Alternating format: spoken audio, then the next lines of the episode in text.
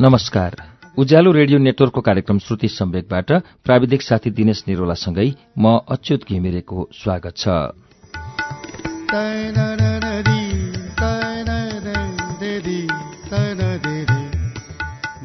श्रुति सम्वेकको आजको श्रृङ्खलामा पनि मैले तारिणी प्रसाद कोइरालाको उपन्यास फालिएको सामानको वाचन लिएर आइपुगेको छु।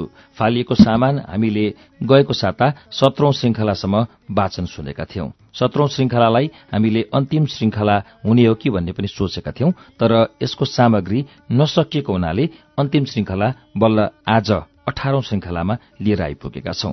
फालिएको सामान तारिणी प्रसाद कोइरालाले आजभन्दा तीन दशक अगाडि लेख्नुभएको पुस्तक हो। विक्रमसम्म दुई हजार बयालिस सालमा प्रशान्त प्रकाशन बनारसबाट प्रकाशित भइसकेको यो पुस्तक पछि फालिएको सामान काठमाडौँको ओरिएन्टल पब्लिकेशनबाट प्रकाशित भएको पुस्तक हो। यसैको तीन सय बहत्तरौं पृष्ठबाट आज अठारौं श्रृङ्खला वाचन सुनाउँछु।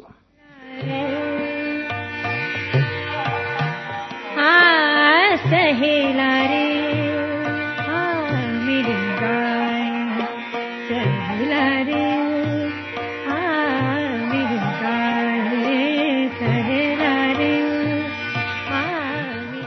कुसुमको यस्तो विचल्य अवस्था देखेर शर्मिष्ठा देवी आत्तेकी छिन्। रात दिन यही छोरीको पिरले भुटभुटी रहन्छन्। छोरीको मायाले कोखा ललक बलक बल्किन लाग्छ। मुटु नै हुलुक्क भएर बाहिर ओक्केलिएर जस्तो हुन्छ। के गरून्? उनलाई थाहा छ कि उनको मायाले मात्रै छोरीको अवस्था ठिक हुने होइन। आफ्नो यो असमर्थता देखेर उनी घबडाउँछिन्। छटपटाएर उनी एक्लैमा पनि बार बार भनिरहन्छन् लौ न यो छोरीलाई के भो तर उनको यो आर्तनाद कसले सुन्ने? कहाँ जाउन् उनी? कसलाई भनुन्? उता कुसुमको उत्पात चाहिँ दिनदिनै बढ्दैछ। कुसुमले बहिनीलाई तथानाम गाली गरेकी शर्मिष्ठा देवीले आफ्नै कोठामा बसेर सुन्छिन्। केही गर्न सक्दिनन्। लाचारीले गर्दा उनको मनमा डाहा हुन्छ छटपटी हुन्छ र लौ न भनेर एक्लै कराउन लाग्छिन्। शर्मिष्ठाको अवस्था पनि साह्रै नै दयनीय हुन गएको छ।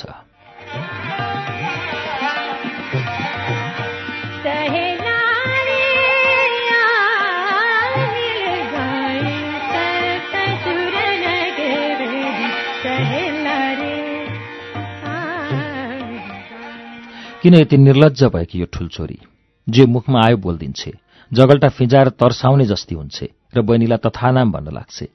र फेरि उति नै खेर उही बहिनीलाई माया गरेर मुहाई खान लाग्छे। देख्दा पनि रू रू जस्तो हुन्छ। लाज शरम भनेको पटक्कै छैन। बौलाउन लागि भनौँ भने जोसुकै अगाडि परोस् यति पनि सङ्कोच मान्दिन। अट्ट जुनेलाई उसले भनेका कुराहरू वरपरकाले सुने भने के भन्लान्? अहिले पनि जहिले पनि मास्टर नै उड्किएर बहिनीलाई रुवाउँछे। सुन्न नसकेर आफैले त कान थुन्नुपर्छ भने बाहिरियाले सुने भने के ठान्लान्? फेरि त्यो जुनी बिचरी कति टिट लाग्दो आँखाले दिदीलाई ठुलो ठुलो हेरेर दिदी उड्केको सुनिरहन्छे र धुरु धुरु रोइदिन्छे। के गरोस् जुनी बिचरा? जुनुको मायाले पनि शर्मिष्ठा हुरुक्क हुन्छन्। र सरदार बाजेको चाहिँ के चाला हो कि? यहाँ घरमा चाहिँ यत्रो बिचल्ली छ उहाँलाई चाहिँ पटक्कै सुर्ता नभए जस्तो। भन्यो भने घोसे मुन्टो लगाएर सुनिदियो त्यति।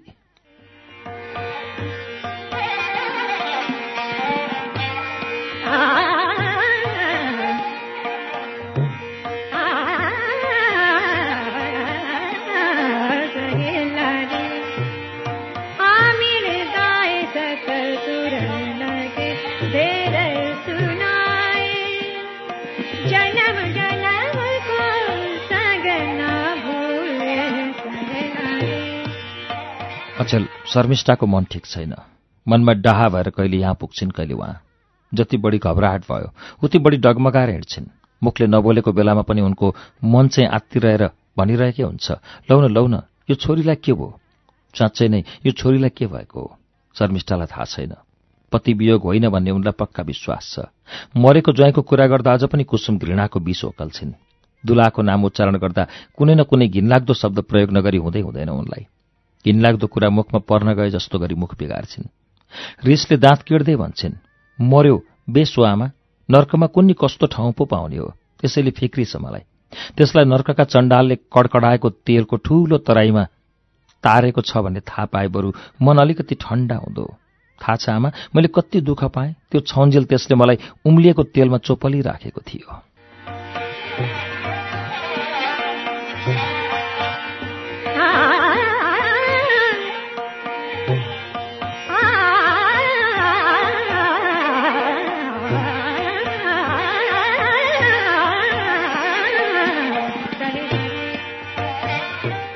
लौ न यो छोरी के भन्छे? शर्मिष्ठा देवी वाल्ला पर्छिन्। छोरीको कुरा सुनेर झन आत्तिन्छन्। माया पनि लाग्छ अत्याहाट पनि हुन्छ। उता कुसुम चाहिँ उनकै आँखा अगाडि दुब्लाउँदै जाँदैछिन्। हाड छाला हुँदै गएकी छे। छोरीको दुर्गति देखेर उता ठूलो छोरोको सम्झना हुन्छ र परदेश गएका छोरोको मायाले हुरुक्क हुन्छन्।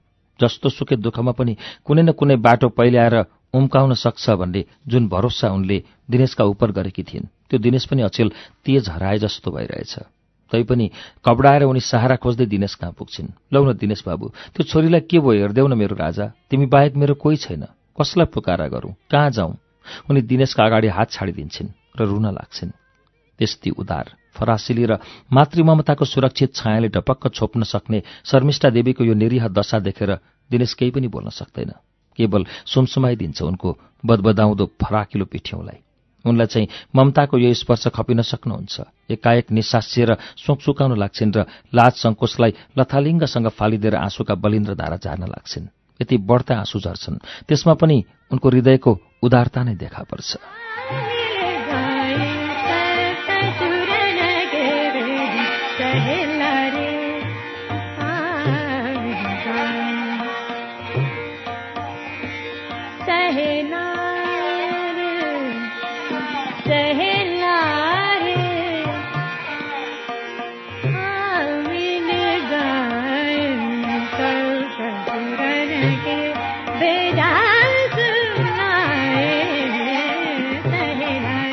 बिचरा शर्मिष्ठा त्यस्तो महान आत्माको कस्तो बिचल्ली के भएको दिनेश? उसमा कुन सामर्थ्य छ र? ऊ त केवल त्यस बेला मात्र उपयुक्त हुन सक्छ जब शक्तिको अहंकारले समस्यालाई हमला गरेको हुन्छ। अहिले त आँसुमा पो डुबेको छ सारा समस्या। यस्तो कठिन अवस्थाबाट सुरक्षा र समस्या रहित अवस्थामा स्थितिलाई पुर्याउन सक्ने क्षमता उसमा कहाँ छ र? बलको यो मुकाबिला गर्न सकिन्छ। आँसुको मुकाबिला कुन हतियारले गर्ने? त्यो हतियारको प्रयोग गर्न उसले जानेकै छैन। र ऊ पनि हरेस खाइसकेको छ। उसलाई पनि कसैको मायालु छाया चाहिएको छ जसको उदार र पवित्र छारीमा सुरक्षित भएर ऊ बसेको थियो। मात्र त्यही प्रच्छन्न छारी ऊ जस्तो निर्दोषसँग शरण माग्दैछन् बिचरा। बिचल्लीमा पर्छ दिनेश। त्यसलाई माया गरिदेऊ न बाबु शर्मिष्ठा देवी हृदय विदारक याचना गर्छिन्। आँखाबाट आँसुका बलिन्द्र धारा झरिरहेछन् र आमाको हृदय छोरीको रक्षाका निम्ति गुहार माग्दछ। के गरौँ काकी? दिनेश पनि त उस्तै लाचार छ नि। साँच्चै नै ऊ के गर्न सक्छ र? भन्छ मैले माया गरेको छैन र काकी। कुसुम त हुन् नि मेरो उत्साहको आधार। उनलाई माया नगरेर आफ्नो आधार नै किन नाश गरिरहन्थे? म उनलाई माया गर्दिनँ र काकी। दिनेशको मायाले शर्मिष्ठा देवी लदबद हुन्छन्। उसको गाला सुमसुमाउँदै भन्छन् गरेछौ बाबु तिमीले त असाध्य माया गरेछौ उसलाई। तर उसलाई कहाँ पुगेको छ र त्यतिले? हो बाबु पुग्या छैन उसलाई। नत्र किन त्यसरी बौलाई जस्ती हुन्थे? किन शर्मिष्ठा देवी दिनेशलाई यसरी दोष दिन्छन्? उनको कुरा सुनेर उसलाई दुःख त हुन्छ नै तर कता कता उसलाई अप्ठ्यारो पनि लागे जस्तो हुन्छ। के चाहन्छन् शर्मिष्ठा उनबाट? दिनेश लामो सास फेर्छ।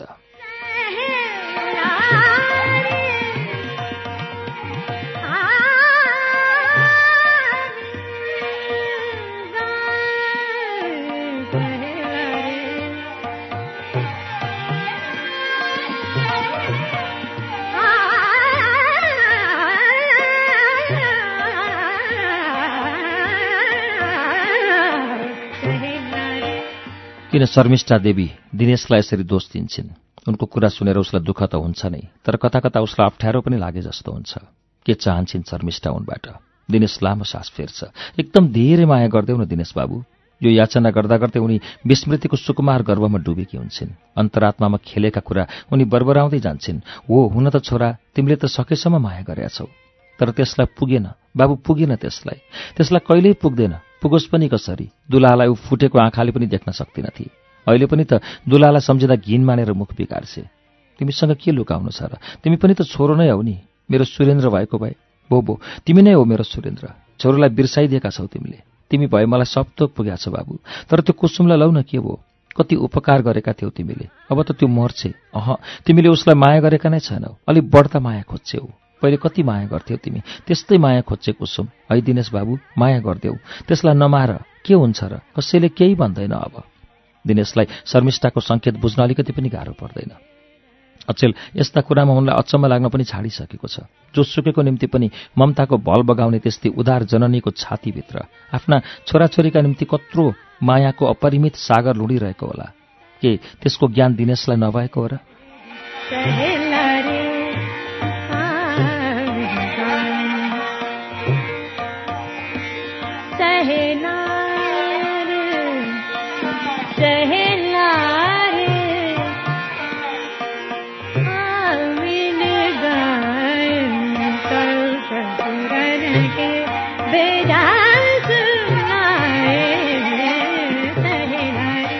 उनका लागि माया नै संसारको प्रथम वस्तु हो।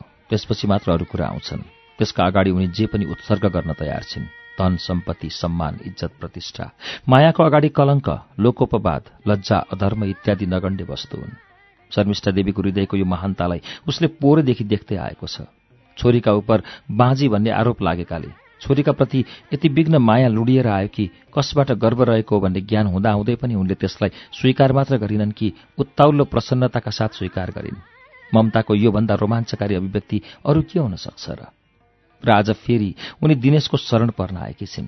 छोरीलाई माया गरिदेऊ भनेर। उनको हृदयको आर्तनाद दिनेशलाई खपिन सक्नुहुन्छ। तर ऊ गर्न नै के पो सक्छ र? यसपालि कुसुम पोहोरको जस्तो बेथाले पिल्छे कि नै होइनन्। उसलाई थाहा छ कि यसपालि कुसुमलाई कहिल्यै साम्य नहुने आगोले पोलेको छ र त्यो आगो निभाउन सक्ने सामर्थ्य दिनेशको छैन। ऊ लाचार छ।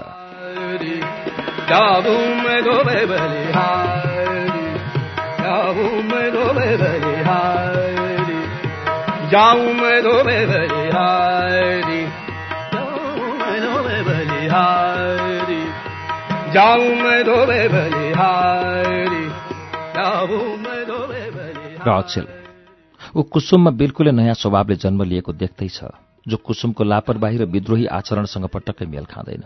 ऊ बुझ्नै सक्दैन जुनु बहिनीका निम्ति उनी आत्म उत्सर्ग गर्न समेत तम तयार रहन्थिन्। आज तिनै उदास बहिनीलाई सकेसम्म आघात पर्ने किसिमले मनपर्दो गाली गर्छिन्। किन जुनुलाई त्यस्तो मर्माहात चोट पुर्याउँछिन्? किन त्यस्तो प्रचण्ड ईर्ष्या? बिचरी जुनुले के गरेकी छिन् र कुसुमले त्यति बिग्न ईर्ष्या गर्नु? दिनेश कुसुमलाई जे दिन पनि तयारै त छ नि। यदि कुसुम उसँग बिहा गर्न चाहन्छन् भने ऊ खुसी साथ गर्न तयार छ।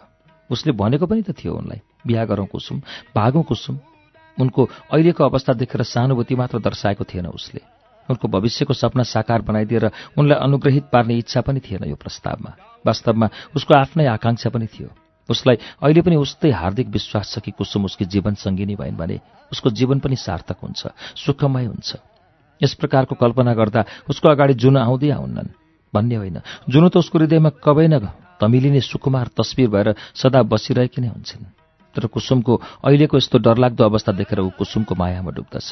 उसलाई यो पनि थाहा छ कि यदि उसले कुसुमलाई ग्रहण गरेर जुनुलाई टाढा टाढैबाट माया गरिरह्यो भने पनि जुनुको कुनै उजुर हुने छैन।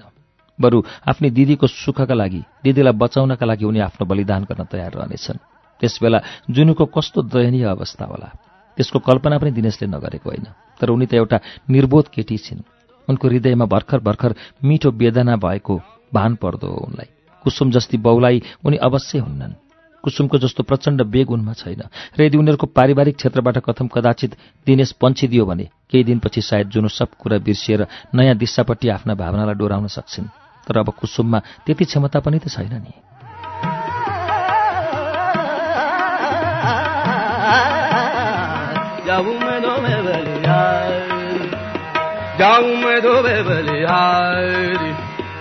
मेरो मन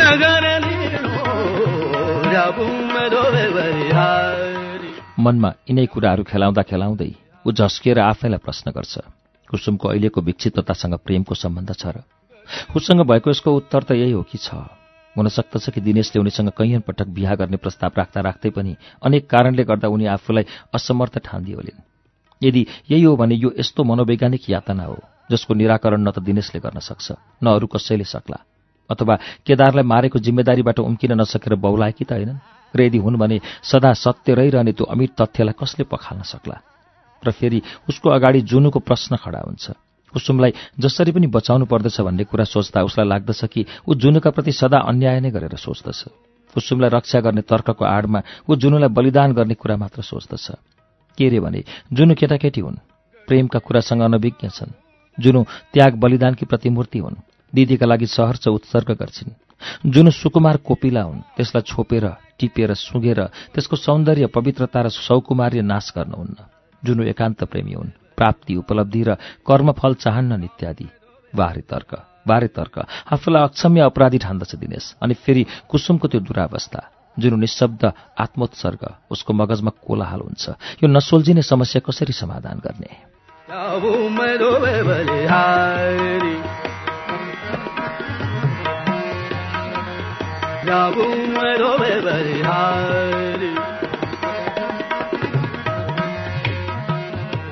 की इच्छा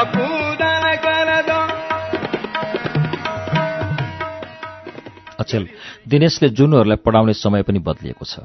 बिहानको साटो दिउँसो पढाउँछ। दुई घण्टा दुई बजेदेखि चार बजेसम्म। पढाउन सकेर दिनेश भर्खर आफ्नो कोठामा आएको थियो। राधाले मास्टरजीलाई चिया ल्याइदिएकी थिए। उत्तरतिरका झ्यालको पेटीमा बसी सुल्झिनै नसक्ने समस्याको जालोमा अल्झिएर त्यसैमा निर्लिप्त भई ऊ झ्यालको विस्तृत फाँटलाई एक सुरले हेरिरहेको थियो र बीचबीचमा सुप्रुक सुप्रुक गर्दै चिया पनि पिउँदै थियो। दिनेश उस्तै उदास थियो बाहिरको वातावरण। धुम्म परेको कालो बादलले आकाशलाई ढकमक्क छोपेको छ तर पानी पर्ने सम्भावना चाहिँ छैन। अचेलको बादलको स्वभाव कहाँ थाहा हुन्छ र कुन बेला जम्म परिदिने हो के थाहा पाउनु? वर्षा ऋतुको अन्तिम चरणमा यस्तै हो। यसरी नै आकाशलाई बादलले डम्म छोप्छ। न पानी नै पर्ला न आकाश नै कति बेला। पर्यो भने पनि ज्वाइँ एक झर परिहाल्ला र अनि फेरि उही धमिरो आवरणले ढाकेको धुम्म परेको वातावरण। यस्तो दिन दिनेशलाई साह्रै बेमज्जाको लाग्छ। एकजात उसले मन पराउँदैन। झन् अचेल त उसलाई जस्तो सुकै दिन पनि बेमज्जाको लाग्दछ। आज त झन् साह्रै विरक्त लाग्दो दिन छ। बिहानदेखि लागेको बादल उग्रिन सकेको छैन। धानको हरियो फाँटले निलो रग लिएको छ। फाँटमा फाट्टफुट्ट खडा रहेका नयाँ ढाँचाका घरहरू पनि उदास जस्ता लाग्छन्। एकदम निर्जीव। बागमतीको किनारमा लहरै उभिएका छन् बैंसका वृक्ष। आँगाहरू लत्रङ्ग लत्रिएकोले ती पनि रोए जस्ता लाग्छन्। कस्तो मिल्दो नाम छ बैंसको अङ्ग्रेजी भाषामा कि पिपिङ बिलोज रोइरहेका बैंस कहिलेकाहीँ बादलको गम्भीर घोष सुनिन्छ। धेरै नै टाढा पहिरो लडेको आवाज जस्तो गडर डुम्म।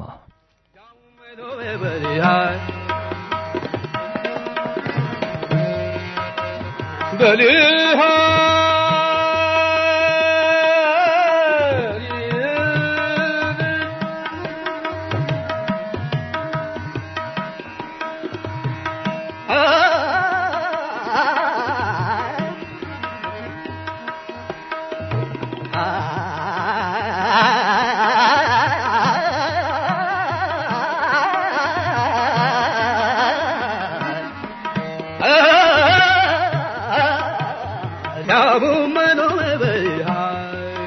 विचारमा भुलेका दिनेशका आँखा अलिकति खुम्चेका छन् र एकाग्र हेरिरहेका छन्। कहाँ हो कहाँ?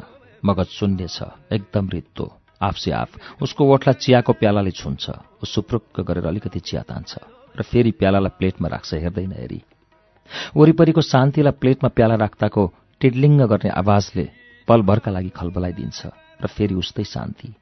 घरमा पनि चकमन्न शान्ति छ कि? एक्कासी माथि खलबली भएको सुन्छ दिनेश। कुसुम आगो ओकल्दैछिन् चिच्चाइ चिच्चाइ के के हो भनिरहेकी छिन्। शर्मिष्ठा पनि कराइरहेकी छिन्। तर उनको आवाजमा चाहिँ प्रार्थना छ याचना छ। दिनेश अवाक हुन्छ। कुसुमको पागलपन फेरि सुरु भयो क्यार। तर पहिलेको भन्दा अहिले आएको आवाजमा बढ्ता क्रोध बढ्ता तीक्ष्णता बढी उत्तेजना घबराहट र याचना छ। यो क्या हो? कुसुमको सिरिँदो आवाजले भयभरको कटुता पोख्दैछिन्। दिनेश वाल्ल परेर कुरा सुन्न खोज्छ तर बुझ्न सक्दैन। शर्मिष्ठाको स्वरबाट चाहिँ स्पष्ट थाहा हुन्छ कि उनी कुसुमलाई शान्त गराउन भर्सक गिडगिडाएर बिन्ती गर्दैछिन् तर उनको आवाज पनि चर्को छ रोए जस्तो पनि झर्किए जस्तो पनि आत्तिए जस्तो पनि र डराए जस्तो पनि। शर्मिष्ठाको आवाजमध्ये दिनेश केवल बिन्ती बिन्ती र लौन कुसुम भनेको मात्र सुन्छ।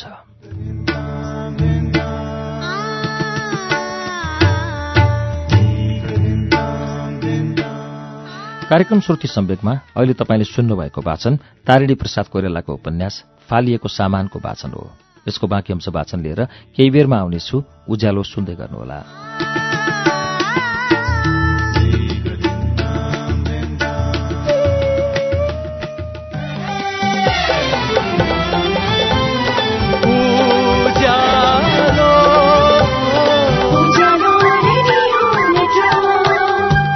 सीधा कुरा प्रश्न विचार। Ujyalo radio network.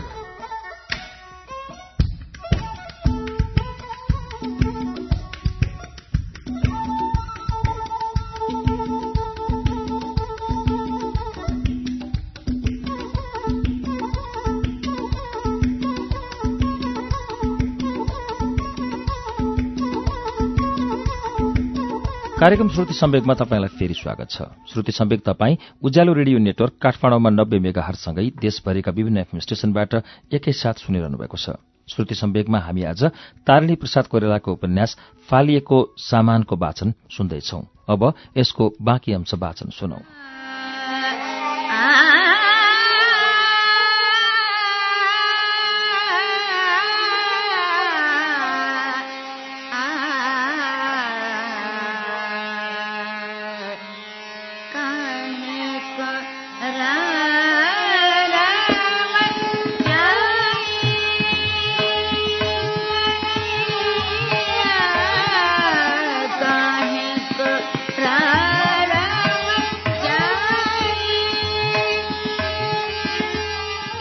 कुरा बुझ्न दिनेश ढोका बाहिर मटानमा आउँछ। भाइभरको अश्लील अपशब्दले जुनुलाई गाली गर्दैछिन्। राणी फुडी बेसी के के हो के के? बीचबीचमा ऊ आफ्नो नामको उच्चारण भएको पनि सुन्छ। एक्कासी शर्मिष्ठाले याचना गरेको आवाज स्पष्ट सुनियो। लौ न कुसुम त्यसो नभन्। दिनेश बाबुले सुने भने के भन्लान्? नोकर चाकरको त लाज मान्दे बिन्ती लौ न चुप्प लागिँदैन मेरी छोरी। कुसुमको चिरिदो स्वर आउँछ। अलिकति बुझिने अलिकति नबुझिने। जान तेरे पोइ कहाँ फोडी उत्तानो परेर सुतिदिए मलाई मार्न खोजीका होइनस् तैँले? दिदीकै सौता भएर भुत्ल्या भुत्ल्या के गर्छेस्? तेरी सौतालाई जगल्टाई लात्ते लात्ताले हिर्काएर निकाल्न मलाई। दिनेशले सब कुरा बुझ्यो। असाध्य थाकेको अनुभव भयो उसलाई। जीवनसँग हरेस खाए चाहिँ ऊ कोठाभित्र पस्यो र अघि बसेकै झ्यालमा आएर फेरि बस्यो।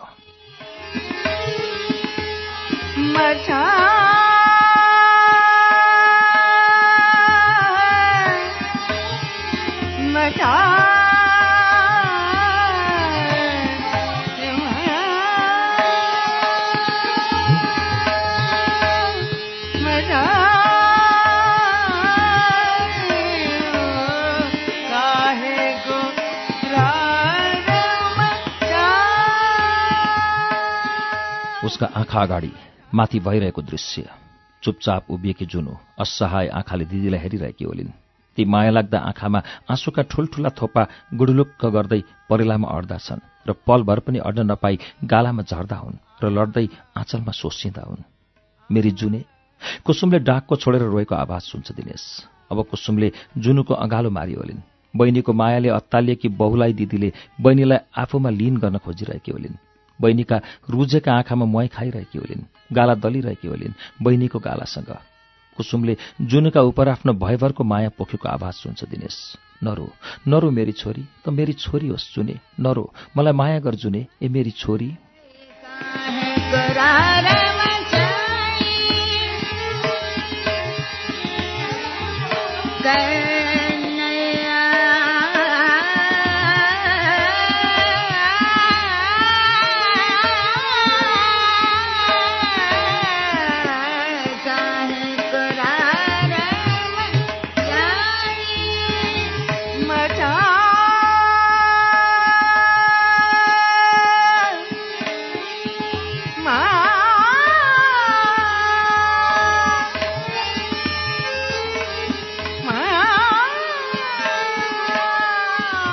दिनेशलाई लाग्छ कि? अहिले कुसुम जुनुलाई काखमा बसाएर बालिका छोरीलाई मैले छोपिदिइरहेकी होलिन्। लामो सास फेर्छ दिनेश। धुम्म परेको शून्यमा ऊ हेरिरहन्छ। सुन्छ कोही बिस्तारो भरेङ ओर्लिँदैछ। मसक मसक मसक। जुनु मात्रै यति सरक्कसँग ओर्लिन सक्छिन्। हतारमा पनि नहतारिएर दिनेश देख्छ ढोकामा जुनु रुजेका परेला। बिचल्ली परेका ठुल्ठुला आँखा। चुपचाप ढोकामा उभिएकी। दिनेशले बसेकै ठाउँबाट उनलाई हेऱ्यो। उठ्दा पनि उठेन। तर सधैँको जस्तो। उनी ढोकामा उभिरहेनन्। एकपल ठिङ्ग उभिएपछि सोझै दिनेश नजिक आइन्। दिनेशलाई जुनुको डरलाग्दो मानसिक अवस्था बताइदिन यति नै यथेष्ट थियो। ऊ घबडायो ऊ बिस्तारो उभियो।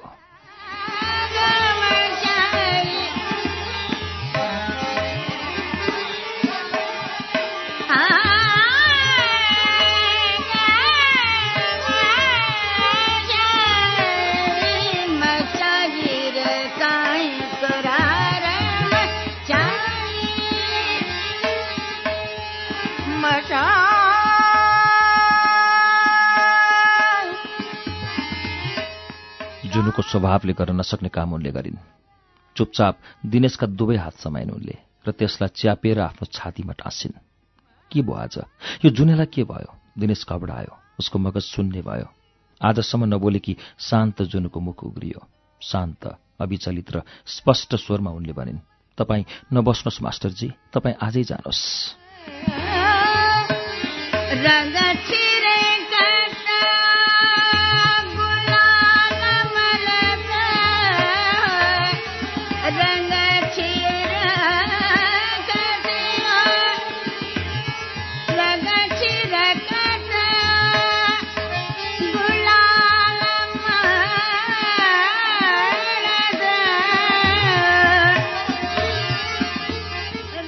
यति कुरा भन्नासाथ जुनुको आँखाबाट आँसुको धारा उर्लियो तर स्वर स्थिर थियो स्पष्ट थियो।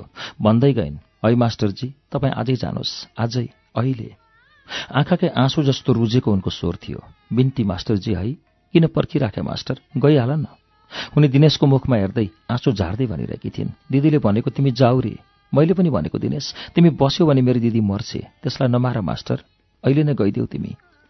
यति भन्दा भन्दै असह्य भई मास्टरको छातीमा मुख लुकाएर जुनु घ्वाक्क घ्वाक्क गर्दै रुन लागिन्। हतप्रभ भएको दिनेशको हात जुनुको पिठ्यौमा आफसे आफ सुस्तरी डुल्दै थियो। जुनु रोएको गलाले भन्दै गइन् मलाई नबिर्सी है मास्टर। म यहाँ रोइरहनेछु रोइरहनेछु रोइरहनेछु तिमीलाई सम्झिएर तर दिदी त अब मर्छे तिमी बस्यौ भने ऊ मर्छे। जाऊ दिनेश अहिले नै जाऊ है। दिदी मरी भने म पनि बाँच्न सक्दिनँ। उसले आज मलाई छोरी भनी हो दिनेश ऊ मेरी आमाभन्दा प्यारी छ। ऊ पनि मेरी आमा हो। उसको बिचल्ली म हेर्न सक्दिनँ। तिमी जाऊ अनि मात्रै दिदी बाँच्छे उसलाई बचाऊ। कति दयालु छौ तिमी। असाध्य दयालु छौ। जाऊ है। माया नमारेर जाऊ। दिदीलाई पनि माया नमार। मलाई पनि माया नमार। मिठुलाई पनि माया नमार। आमालाई पनि माया नमार। र राधालाई पनि। तिमी त सबैलाई माया गरिरहन सक्छौ। कति उदार छौ तिमी। कति फराकिला। हामी कोही पनि तिम्रो लायकका छैनौ। तर तिमीलाई माया गर्छौ हामी।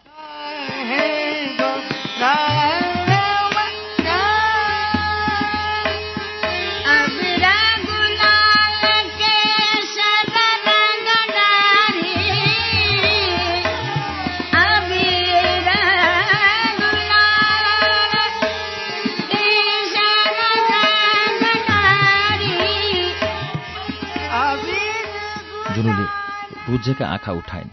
दिनेशलाई हेरिन्। त्यसमा लज्जा सङ्कोच थिएन। उसलाई हेर्न पाएर ती आँखा कृतार्थ भएका थिए। उनले भनिन् अहिले नै जाऊ दिनेश। आमालाई भनिदिन्छु दिनेश गए भनेर। दिदी असाध्य रुनेछ तिमी गयो भन्ने सुनेर। तर खुसी पनि हुन्छ क्या रौ म चाहिँ रोइरहनेछु। जाने बेलामा मलाई नरो भनेर नभन है तिमी कहाँ कहाँ जानेछौ? तिम्रो संसारमा बाँसका निउरिएका टुप्पाले तिमीलाई स्वागत गर्नेछन्। गाउँका पाठाहरू रमाएर तिमी वरिपरि उफ्रिनेछन्। तिम्रो काँसको फूल। आफ्नो घुम्टो उगारेर जाऊ। जाऊ दिनेश जाऊ तिम्रो संसार तिमीलाई पर्खिनेछ। हामी त नालायक गाउँ रोइरहनेछौ। नरुनी चाहिँ नभनिदेऊ तिमीले भनेका कुरा नमान्ने शास्ति मलाई नदेऊ। म रोइरहनेछु दिनेश रुनमा नै मलाई। दिनेश लुटिएको थियो। उसँग अब बोल्ने कुरा केही पनि थिएन। उसको संसार मरुभूमि जस्तो उजाड भएर उजाडिसकेको थियो।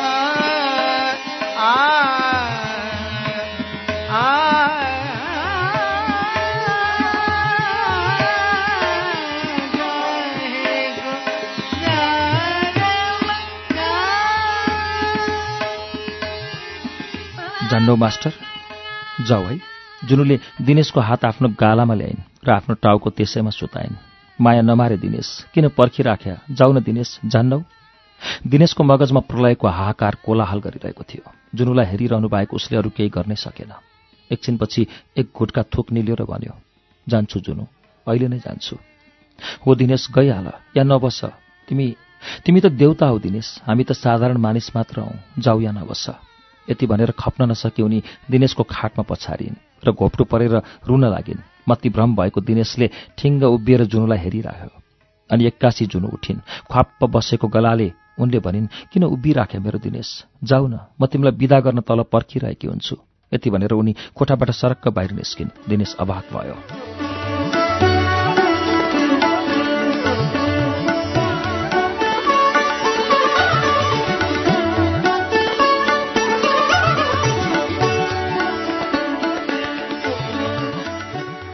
जुनु गएपछि उसले एकपल्ट साह्रै नै लामो सास फेर्यो।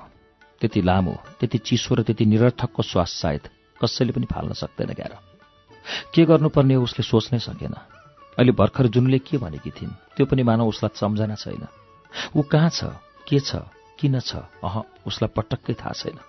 यन्त्र चालित झैँ उसले खाटमुनिको बाकस तानेर खोल्यो। लुगाफाटोको सबभन्दा मुनतिरबाट मोतीका गहनाको सेट निकाल्यो र एउटा सुकिलो हाते रुमालमा त्यसलाई बेर्यो अनि त्यसलाई लिँदै ऊ कोठाबाट बाहिर निस्कियो।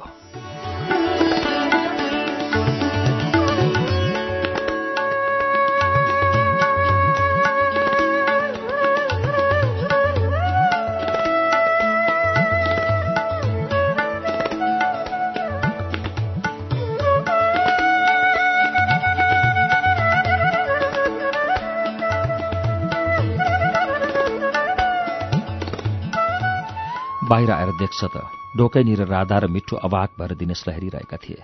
दिनेशले तानेर आफूसँग टाँस्यो अनि निउरिएर उसको गालामा मुहाई खायो। यो ठुल्दीलाई दिनु उहाँको हो।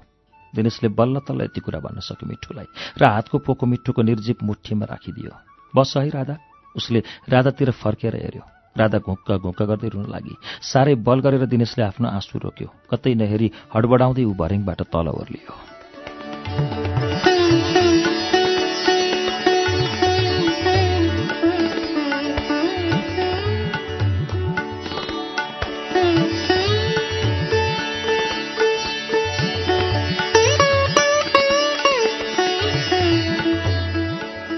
तल मटानमा जुनु र शर्मिष्ठा उभिएका थिए।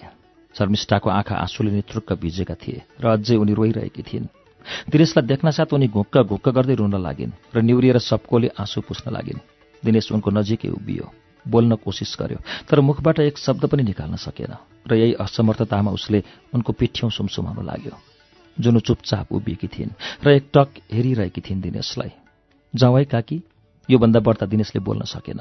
उसको गला ख्याप्प बस्यो। असम्भार काँपेको स्वर निस्कियो शर्मिष्ठाको गलाबाट। भनिन् आमा भनिदेऊ बाबु जाँदा त मेरो त्यति धोको मेटिदेऊ। मेरो सुरेन्द्र घाँटीमा भक्कानो आएका र उनले वाक्य पूरा गर्न सकिनन्।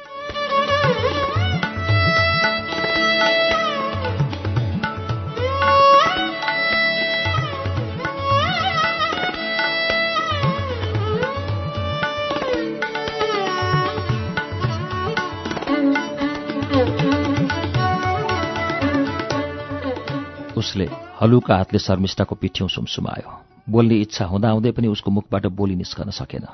एकछिनपछि बल गरेर बल्ल बल्ल भन्यो है आमा अब म जाउँ? डाकको छोडेर रुन लागिन् शर्मिष्ठा। जुनुका स्थिर आँखा एकपटक हेरिरहेका थिए दिनेशलाई दिनेश दुई कदम अघि बढ्यो र उनको अगाडि उभियो।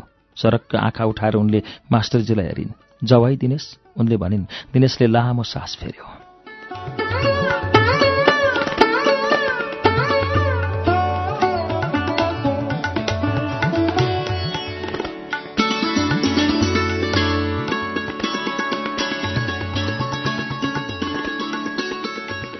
आकाशमा घटाटोप बादल थियो।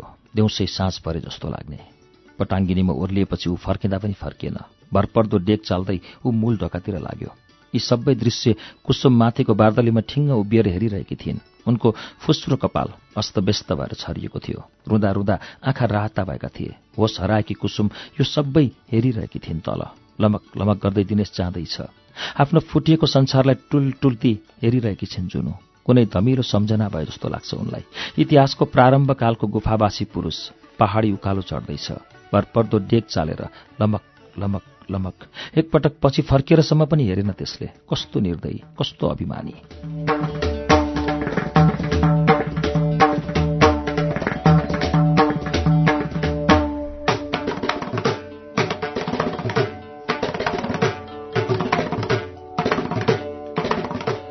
खपिन सक्नुहुन्छ कुसुमलाई।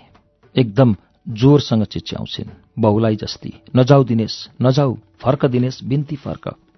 मूल ढोकाबाट दाहिनेतिरको सडकमा मुडिसकेको हुन्छ दिनेश। कुसुमको आवाज सँगसँगै बादल गम्भीर घोष गर्छ। कुसुमको चित्कार दिनेशले सुन्दैन। मिट्टु पनि यो डरलाग्दो वातावरणको असम्भार अज्ञानताको वज्र परेर अरधीय चाहिँ भएको थियो। उसले डोला डोला चम्किला आँखाले मास्टरजीलाई हेऱ्यो तर उसमा पनि बोल्न सक्ने सामर्थ्य थिएन।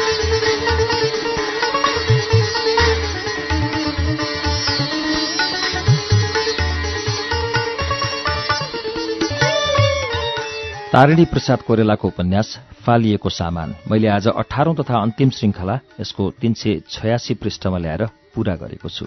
मैले अठार श्रृङ्खला लगाएर यो उपन्यास श्रुति सम्वेकको मंगलबारको श्रृङ्खलामा सुनाए। यो धेरै मोटो उपन्यास भएको हुनाले बीचबीचका कतिपय अंशहरूलाई मैले छोडेर वाचन गर्दै आएको थिएँ र आज यसको वाचन पूरा गरेको छु। भाग एक र भाग दुई गरी यसलाई एउटै पुस्तकमा प्रकाशित गरिएको छ। दुई हजार बयालिस सालमा प्रशान्त प्रकाशन बनारसबाट करिब तीन दशक अघि प्रकाशित भएर पनि पाठक समीक्षक सामु पुग्न नसकेको चर्चित उपन्यास फालिएको सामानलाई प्रकाशित गर्न पाउँदा अत्यन्त खुशी छौं भनेर यसका प्रकाशकले यो पुस्तकमा लेख्नु भएको छ।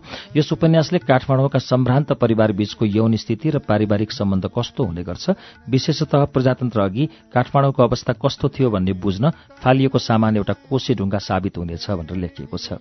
वास्तवमा यौवनको उन्माद यौन अतृप्तिको विवलता घृणा एवं बदलाको भावनाबाट कसरी विकृत दशा उत्पन्न हुन्छ र परिणाम कस्तो बन्दछ भन्ने कुराको ज्वलन्त प्रमाण हो यो फालिएको सामान उपन्यास। तारिणी प्रसाद कोइरालाको यो उपन्यास वाचनसँगै आजको श्रुति सम्वेकबाट प्राविधिक साथी दिनेश निरौला र म प्रस्तुता अच्युत घिमिरे विदा हुन्छौ। अर्को साता अर्को कुनै कृति लिएर आउनेछौ। नमस्कार शुभरात्री।